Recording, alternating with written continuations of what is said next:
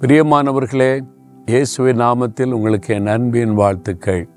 ஆண்டவர் இயேசு கிறிஸ்து உங்கள் மீது மாத்திரம் அல்ல உங்களுடைய குடும்பத்தின் மீதும் அக்கறை உள்ள தேவன்.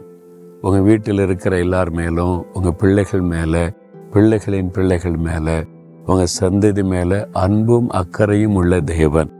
அதனால தான் ஒருவர் ரட்சிக்கப்பட்டால் குடும்பம் முழுதும் ரட்சிக்கப்படும். அந்த பாதுகாப்புக்குள்ளே வரும் என்று ஆண்டர் வாக்கு கொடுத்திருக்கிறார்.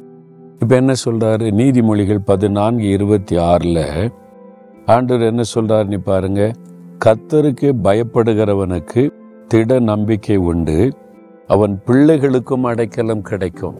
ஒரு மனிதன் கத்தருக்கு பயந்து நடந்தா அவனுக்கு திட நம்பிக்கை. சொல்லுவோம்ல நம்பிக்கை விட்டுறாத திட நம்பிக்கையாருன்னு கத்தரை நம்புகிறவளுக்கு திட நம்பிக்கை உண்டு. என்னால் அவர் நம்பிக்கையின் தேவன் நமக்குள்ள ஒரு நம்பிக்கை கொடுத்து திடப்படுத்துவார். அவருடைய பிள்ளைகளுக்கும் அடைக்கலம் கிடைக்குமா? அப்போ ஒரு மனிதன் கத்தரை நம்பி அவரை சார்ந்து வாழும் பொழுது அவனுக்குள்ள ஒரு பெரிய நம்பிக்கை ஆண்டவர் பார்த்து கொள்ளுவார். எல்லாம் நன்மையாக நடக்கும் முடிவு நன்மையாக இருக்கும் அப்படின்ற ஒரு திட நம்பிக்கை இருக்கும். அவனுடைய பிள்ளைகளுக்கும் அடைக்கலாம். அப்போ அவனுடைய சந்ததிக்கும் ஆசிர்வாதம். உங்கள் பிள்ளைகள் படித்து கொண்டிருக்கலாம் அல்லது வேலை செய்து கொண்டிருக்கலாம் வேலைக்கு முயற்சி பண்ணலாம் பிஸ்னஸ் பண்ணலாம். என் பிள்ளைகள் ஆசீர்வாதமாக இருக்கணுமேன்னு நினைக்கிறீங்கல்ல? உங்களுடைய பிள்ளைகளுக்கும் ஆண்டவர் அடைக்கலமாக இருப்பார். உங்களுடைய சந்ததியை அவர் ஆசீர்வதிப்பார். ஆனால் கத்தர் மேலே நம்பிக்கை வச்சு அவர் உறுதியாக பற்றி கொள்ளணும் அது ஒன்று தான் அவர் எதிர்பார்க்கிறார். நீங்கள் ஆண்டவரை நம்புறீங்களா? இயேசு கிறிஸ்து வானத்தை பூமி உண்டாக்கினவர்.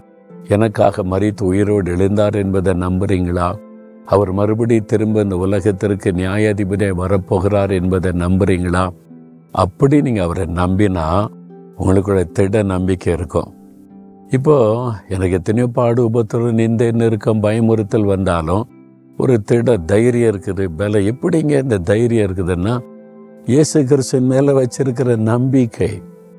எனக்கு இந்த உலகத்தில் யார் தீங்கு செய்தாலும் பரலோகத்தில் இயேசோடு இருப்பேன்ற நம்பிக்கை இயேசு தந்திருக்கிறார்ல மரணத்திற்கு பிறகு பரலோகத்தில் ஒரு பெரிய சந்தோஷமான வாழ்க்கை இருக்குதுன்ற நம்பிக்கை ஆண்டவர் தந்திருக்கிறார். அதனால் எதை குறித்தும் பயப்படுவதில்லை.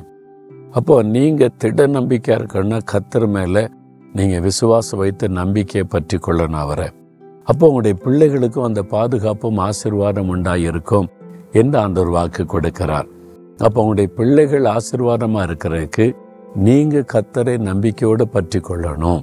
ஒப்பு கொடுங்க உங்களுடைய வாழ்க்கையை உங்களுடைய சந்ததியே. ஆசிர்வதிப்பேன்னு வாக்கு கொடுத்திருக்கிறார். அந்த ஆசிர்வாதம் உங்களுக்கு உண்டாயிருக்கும். ஜெபிக்கலாமா? ஆண்டவரே நாம் விசுவாசிக்கிறேன் உம்மை நம்புகிறேன்.